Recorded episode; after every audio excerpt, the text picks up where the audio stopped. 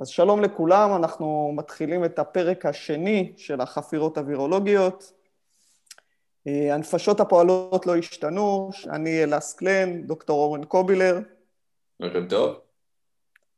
פרופסור ערן בכרך. ערב טוב. והיום יש לנו אורח מיוחד, האיש והאגדה, דוקטור אלעד גולדברג, סגן מנהל פנימית ו' בבית חולים בלינסון, וסגן מנהל מחלקת קורונה במילואים. היום הבאנו את אה, דוקטור גולדברג בשביל שידבר איתנו קצת על אה, מהלך של המחלה עצמה. אנחנו שומעים הרבה חולים, רואים את כל הכתבות המזעזעות, אבל מה באמת קורה לחולים האלה? אה, ובשביל זה הבאנו את דוקטור גולדברג, ונתחיל פשוט לאט לאט שיספר לנו באמת מה... אז בן אדם הרגיש תסמינים של קורונה, הלך לדרייבין להיבדק, נכנס הביתה, אנחנו מקווים לבידוד, ואחרי כמה ימים הוא לא הרגיש טוב, היה לו קשה לנשום. אלעד, מה קורה מעכשיו? מתי הוא מגיע אליך? ובואו נתחיל לעבור על השלבים, כשיש לנו פה גם slide שמתאר את השלבים השונים של המחלה, ותוך כדי אנחנו נשאל אותך שאלות. טוב לכולם. אמ, החולה הקלאסי, אני אתאר אולי את החולה הקלאסי ואחרי זה נדבר על, על אה, חולים שלא מתנהגים בדיוק ככה ויש הרבה כאלה. אבל החולה הקלאסי בדרך כלל יגיע לשלב שהוא צריך אשפוז אה, לא מיד, אלא אחרי כמה ימים לפחות, לפעמים אפילו אחרי שבוע או עשרה ימים. אה, הוא יגיע למיון ושם יעשו את הסינון הראשוני. חולים שלא עומדים בקריטריונים קליניים פשוטים של סטורציית חמצן נמוכה או צורך בחמצן, ילכו הביתה. בוא, בוא רגע נסביר שנייה מה זה סטורציה, כי בפעם הקודמת קיבלנו תלונות על שהמונחים הם אה, לא אה, ידידותיים למשתמש, רביון חמצן בדם, נכון? זה עניתי נכון. זה בגדול אחוז החמצן שמצליח להגיע לדם דרך הריאות. ואם הוא נמוך זה אומר שיש בעיה בריאות, לא מצליח להגיע מספיק חמצן, ובן אדם שיש לו אה, מצב כזה חייב עזרה, תמיכה עם אה, חמצן ממקור חיצוני, וזה כמעט תמיד אומר אה, גם אשפוז במחלקת קורונה. אלעד, בוא נדבר על מספרים. מה זה סטורציה נורמלית, לא נורמלית? בן אדם בריא, צעיר, חי עם סטורציה של מעל 95 אחוז בדרך כלל. אנחנו לקחנו בתקופת הקורונה, לא רק אנחנו, כל העולם, את המספרים של 93 אחוז, 94 אחוז, כגבול שבו אה, צריך להגיד שיש בעיה בחמצון, אפילו זאת ההגדרה של חולה קשה שצריך אה, אשפוז. כמובן שמישהו שנזקק לעזרה עם חמצן חיצוני, בהגדרה הוא כבר מוגדר כחולה שצריך אשפוז ושצריך טיפול. אה, נגיד בשוליים שהיו הרבה לקחים, וכיום יש חולים שגם נמצאים בבית עם חמצן, במידה והם יציבים מבחינה קלינית, אבל מבחינת ההחלטה במיון, אה, אחוז החמצן בדם והצורך במתן חמצן חיצוני מגדירים אה, שהבן אדם יצטרך או לא יצטרך אשפוז. כלומר, כלומר אפילו זה נשמע למישהו שהוא לא רופא אה, הבדל קטן, 93 אחוז לעומת 95 אחוז, אבל זה הבדל משמעותי. זה הבדל משמעותי, כמובן שצריך ל... זה לא שחור ולבן כמו מבינים, יש חולים ששוכבים במיון כמה שעות ופתאום uh, מעלים את המדדים ומחליטים לשלוח אותם הביתה, ולהפך כמובן.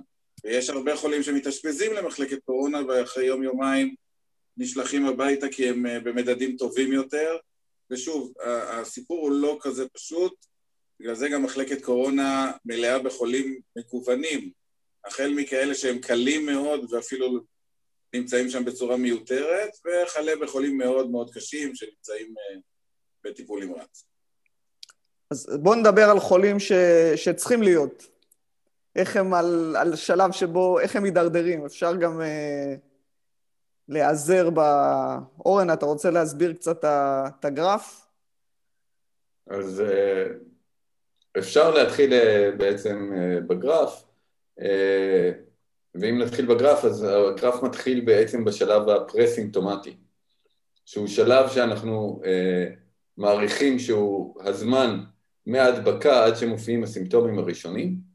בשלב הזה, בדרך כלל, אה, החולים כבר מתחילים לדבק, אה, ביום-יומיים לפני הסימפטומים הם כבר מדבקים, ובעצם רמות הווירוס די גבוהות כבר לקראת סוף השלב הזה ותחילת שלב הסימפטומים.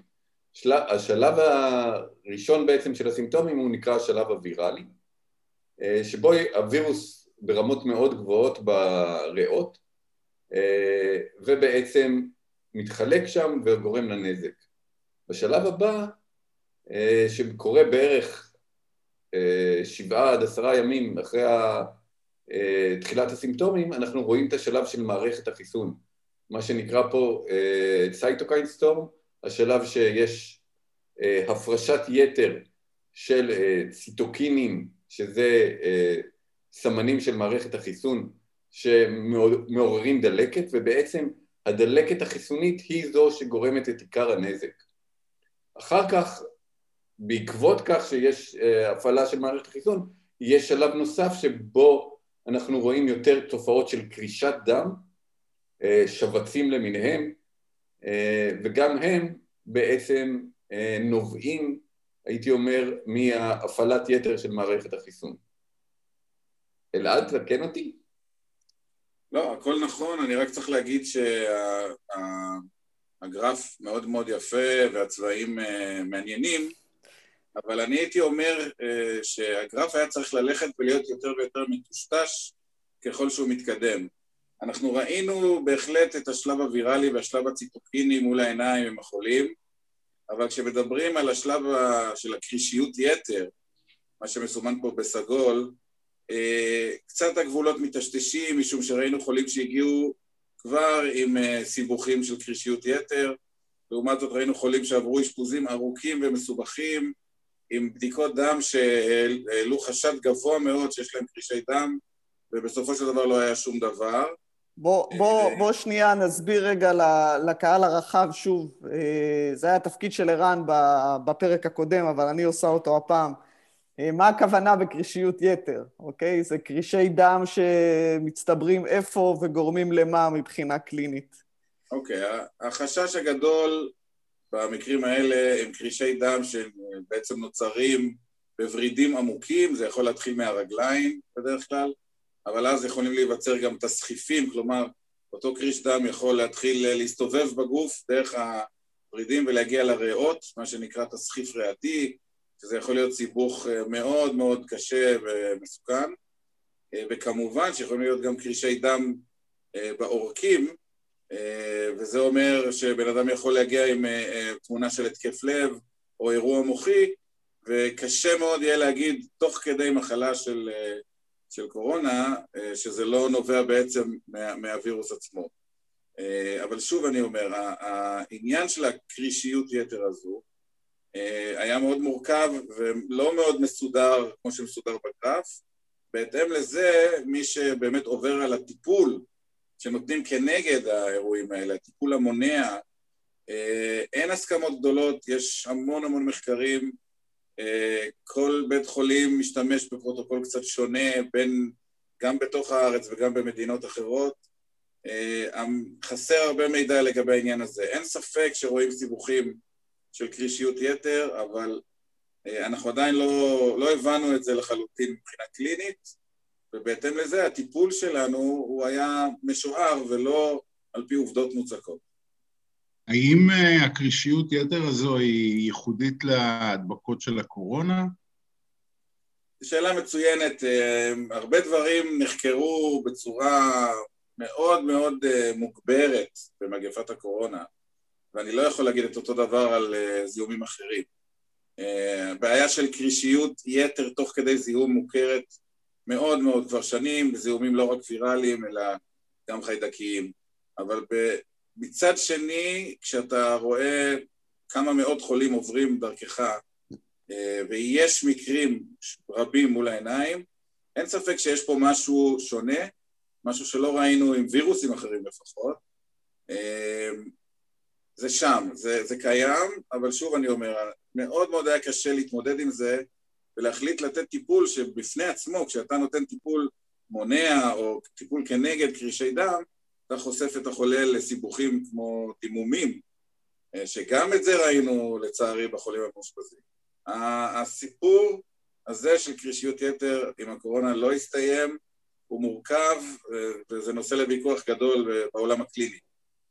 האם אתה חושב, אם אפשר עוד שאלה, האם אתה חושב שהקרישיות, קרישיות היתר הזו היא הגורם המסבך העיקרי בהידרדרות של האנשים, או שיש דברים נוספים?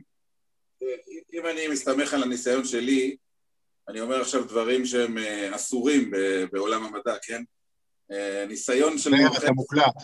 אני מוקלט, כן. ניסיון מומחה זה הדבר הכי פחות אה, ש, שצריך להסתמך עליו אולי, אבל מניסיוננו זה לא היה הסיבוך העיקרי, ראינו את זה מופיע במקרים שונים, אבל זה היה יחסית נדיר לעומת סיבוכים אחרים שראינו, כמו סיבוכי הנשמה, הצורך להגיע למכונות... זהו, זה, זה בדיוק מה שרצ... המקום שרציתי להוביל אליו, כי התחלנו לדבר על הקרישיות יתר, והפסקנו לדבר על ה, בעצם הדבר הכי חשוב והכי מאפיין את החולים, שזה הסיפור של ה... הזכרנו, אה, אורן הזכיר את הסערה הציטוקינית, שגורמת לדלקת בריאות, נכון? וזה בעצם הבעיה העיקרית. ובוא תגיד לנו קצת על כל הסיפור הנשימתי הזה, מה עושים עם החולה כשהוא מתחיל להידרדר. אה, מישהו שאל אותי לפני שבוע, הם בעצם לא מונשמים, נכון? רק נותנים להם חמצן בלחץ גבוה, אז בוא, בוא תוליך אותנו ב, באופציות, ובא, כי זה באמת הסיפור הנשימתי, הוא הסיפור העיקרי פה. זה נכון, וזה בעצם מה שהוליך אותנו עם החולים באשפוז. הדבר הכי חשוב באשפוז, והדבר שהיינו אפילו מסווגים את החולים סביב, זה איזה רמת עזרה צריך הבן אדם מבחינת חמצן. חולה שהגיע לאשפוז אצלנו כמעט תמיד, חולה קורונה אמיתי, כמעט תמיד הגיע עם איזושהי תמיכה של חמצן, והתמיכה הראשונית זה צינורית פשוטה שמניחים אותה על הנחיריים, זה נקרא משקפי חמצן, זה הכינוי, ונותן אה, תמיכה קלה יחסית אה, עם חמצן, ורוב החולים הקלים הסתדרו עם התמיכה הזאת, ואף תוך כמה ימים נגמלו ממנה והלכו הביתה. אבל אותם חולים אנחנו מדברים על, בוא, בוא רגע עוד פעם, לכל אלה שאחר כך אומרים שהטרמינולוגיה שלנו, אנחנו מדברים על לתת חמצן באחוז גבוה מאחוזו באוויר, בכדי להעלות את הסטורציה הזאת שדיברנו עליה קודם, נכון? כן, כן. אותם משקפי חמצן נותנים באמת אה, כמות יחסית קטנה של חמצן מעבר למה שאפשר לקבל מהסביבה. אתה, אה, אגב, רק, אתה הגדרת אותם כחולים קלים, אה, הם חולים קלים בבית חולים. כן, זה החלוקה הפנימית. רוב החולים לא מגיעים לבית חולים. זה נכון, אני מדבר על חולים בתוך המחלקה, זה נכון שהחלוקה הרשמית של משרד הבריאות, לפיה לא היה אמור להיות בכלל אף חולה קל אצלי מאושפז, היו גם כאלה דרך אגב, לא מעט, אבל אה, זה עניין אחר. אה, אלה חולים שהמהלך שלהם הוא קל, בואו נקרא לזה כך. הם לא נזקקים להרבה חמצן, זה לוקח כמה ימים, הם משתפרים והולכים הביתה, וזה מהלך מסוג אחד, בואו נגיד. אבל המהלך הקלאסי של החולה הקורונה הקשה הוא שהוא יכול להראות סימנים של אפילו שיפור או לפחות יציבות בימים הראשונים, וכשאנחנו מגיעים לאותו שלב קריטי כביכול, בש... בימים שבע עד עשר, אם, אם נבחר תקופת זמן מסוימת, יכול להופיע הידרדרות, שהיא קשורה גם לעניין של הסערה הציטוקינית, גם לסיבוכים אחרים שיכולים להיווצר, כמו זיהומים משניים עם חיידקים אה, וכולי, אה, ואז הוא כבר לא, זה לא מספיק, אותם משקפי חמצן לא מספיקים, אנחנו רואים את אותו, אותה סטורציה שוב יורדת, ואנחנו נאלצים להשתמש באמצעים יותר אה, אה, עוצמתיים, עדיין לא מנשימים את החולה, עדיין לא מחברים את החולה למכונת הנשמה, מחברים לו צנרת אה, יותר מתוחכמת ממכשיר שהוא מזרים את החמצן בזרימה יותר חזקה, אה, זה נקרא high flow, כלומר חמצן בזרימה גבוהה, אה, שעכשיו הוא יכול להגיע לאחוזי חמצן יותר גבוהים אה, עדיין בלי לחבר אותו עם, אה, צינורית למכשיר הנשמה. אה, המכשירים האלה היו אולי הדבר החשוב ביותר במחלקה, חמצן בזרימה גבוהה, שרוב החולים היו מחוברים אליהם. אה, חולה שלא מצליח להחזיק מעמד על המכשיר הזה, למעשה הוא בדרך למכונת הנשמה והרבה פעמים בדרך לטיפול נמרץ. זה היה מין שלב, אולי השלב ביניים של החולים במחלקה. אה, ושוב, ושוב, הוא לא מצליח להחזיק מעמד כי הריאות שלו הן אה, מודלקות ובגלל הדלקת לא נכנס אוויר, נכון? זה כן. המנגנון... אה, בשלב הזה היינו רואים צילומי רנטגן או, או CT של הריאות שממש נראות חסומות לחלוטין, זה נראה כאילו מישהו שפך נוזל לתוך הריאות בשני הצדדים, הריאות, אנחנו קוראים לזה לבנות, בצילומים זה דווקא שהריאות במצב לא טוב הן נראות לבנות, וזה שלב שהחולה לא מצליח להחדיר מספיק חמצן לדם. השתמשנו בתרגילים שונים ומשונים כדי לעזור לו, שילבנו שני אמצעי תוספת חמצן ביחד, וגם השתמשנו בשיטה שעזרה אה, לפעמים, שזה שיטה של אה, אה, להשכיב את החולה על הבטן. רגע, יש לי תמונות, שנייה. רגע, כי התכוונתי לשאול אותך על זה. בבקשה. אוקיי, אז אה, כן, כמו שרואים בתמונה, אחד השלבים שניסינו למנוע מהחולה להידרדר, זה הפיכה על הבטן, זה אה, לא פשוט לשכב על הבטן תקופות ארוכות, אבל חולים שהיו מה שנקרא בחושיהם ומסוגלים ושכבו על הבטן, הרבה פעמים זה עזר להם להימנע מהידרדרות נוספת. אתה רוצה להסביר מה המנגנון המשוער?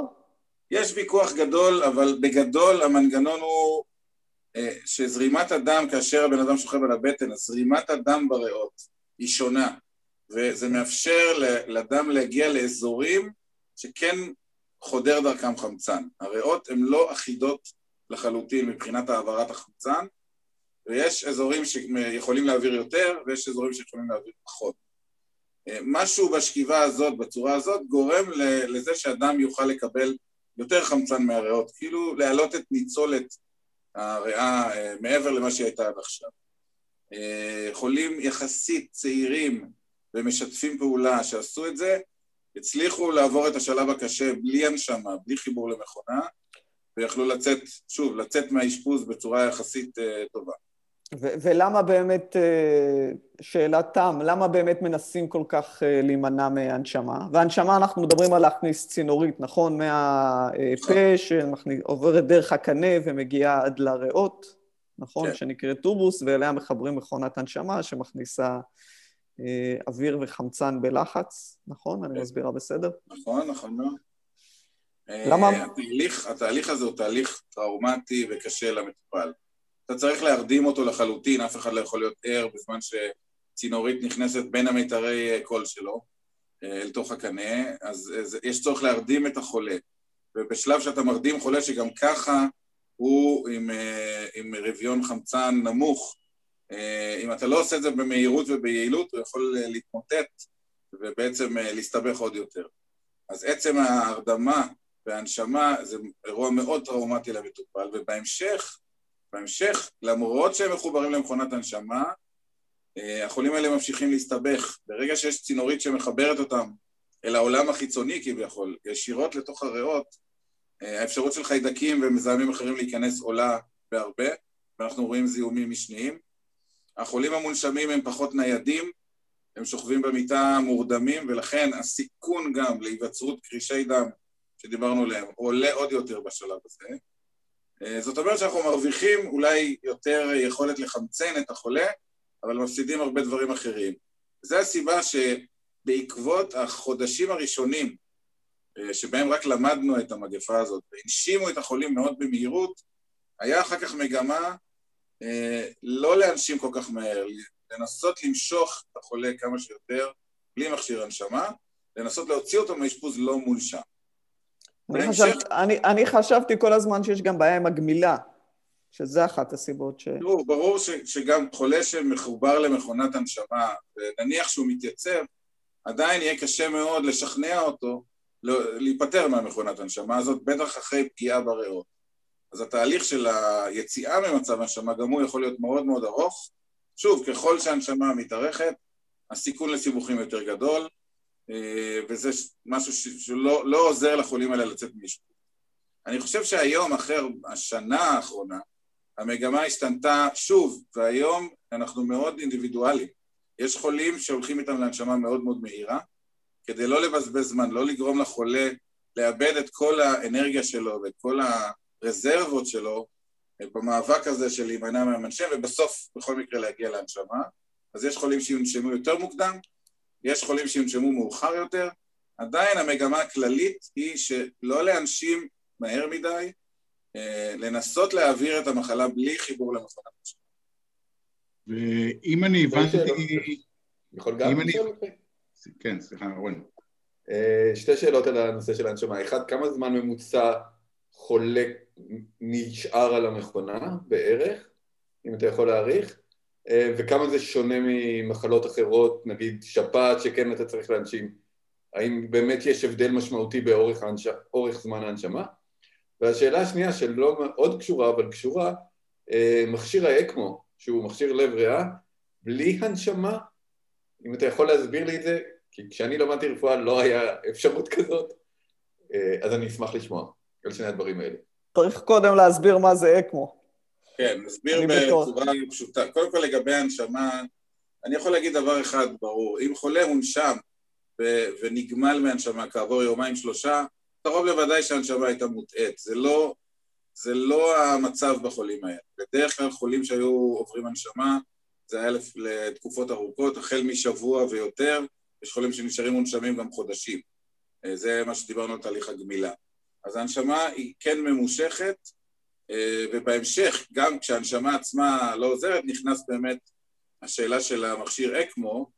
מכשיר האקמו, אני אגיד בפשטנות, זה בעצם מכשיר שעוקף אה, את המחזור דם הרגיל שלנו של הלב ריאה, ונותן דם מחומצן לחולה אה, בצורה עקיפה. זאת אומרת שהוא לא תלוי בריאות שלו כדי לחמצן את הדם, הוא מקבל דם מחומצן ממכשיר חיצוני בעצם.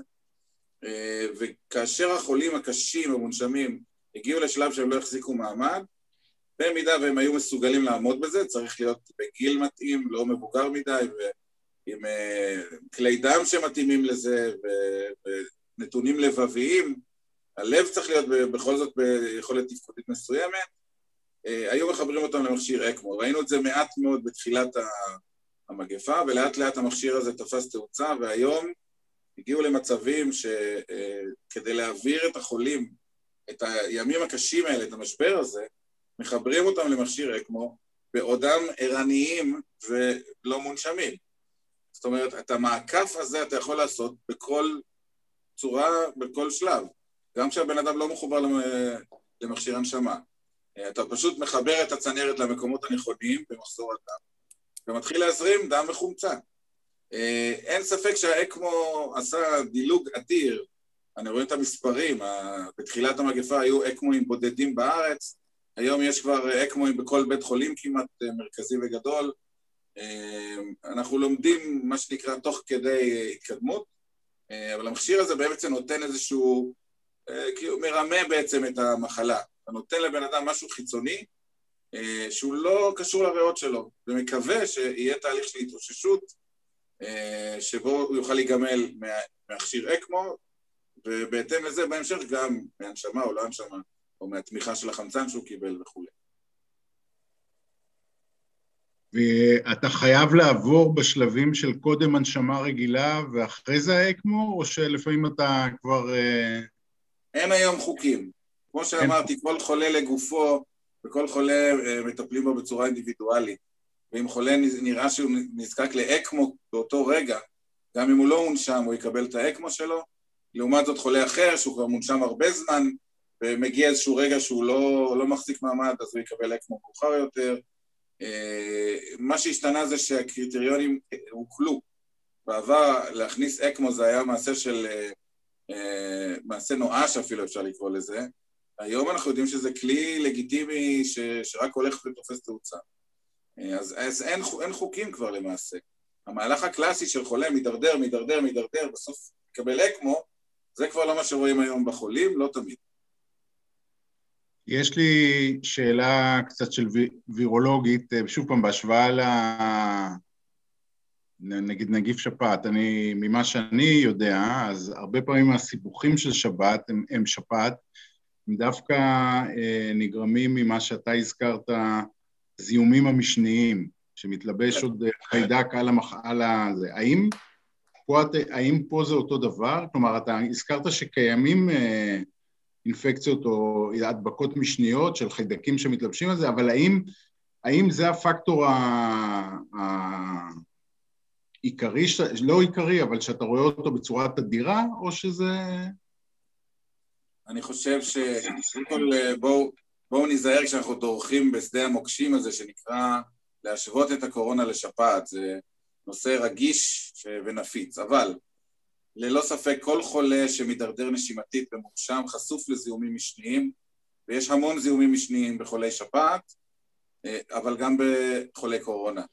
אני, קשה לי להעריך אם זה הגורם העיקרי, אבל ללא ספק הרבה מאוד חולי קורונה שהסתבכו ולא, אה, ולא שרדו, זה היה בגלל זיהומים משניים. אה, שוב, בעצם העובדה שאתה מחבר לבן אדם צנרת ישירות לריאות, ישירות לכלי הדם הגדולים, אתה חושף אותו לזיהומים, החיידקים ינצלו את ההזדמנות. אה, קשה מאוד להשוות שפעת לקורונה. לא התייחסנו מעולם לשפעת כמו שהתייחסנו לקורונה, לא, לא באבחון ולא בטיפול, אבל אני יכול להגיד לך שחולי שפעת קשים מאוד עשו את המהלך הזה, הגיעו להנשמה, הגיעו לאקמו, ראינו את המקרים האלה בעבר, לא בסדרי גודל שאנחנו רואים בקורונה, אבל אין ספק שגם למדנו מהשפעת איך לטפל בחולים קשים של קורונה.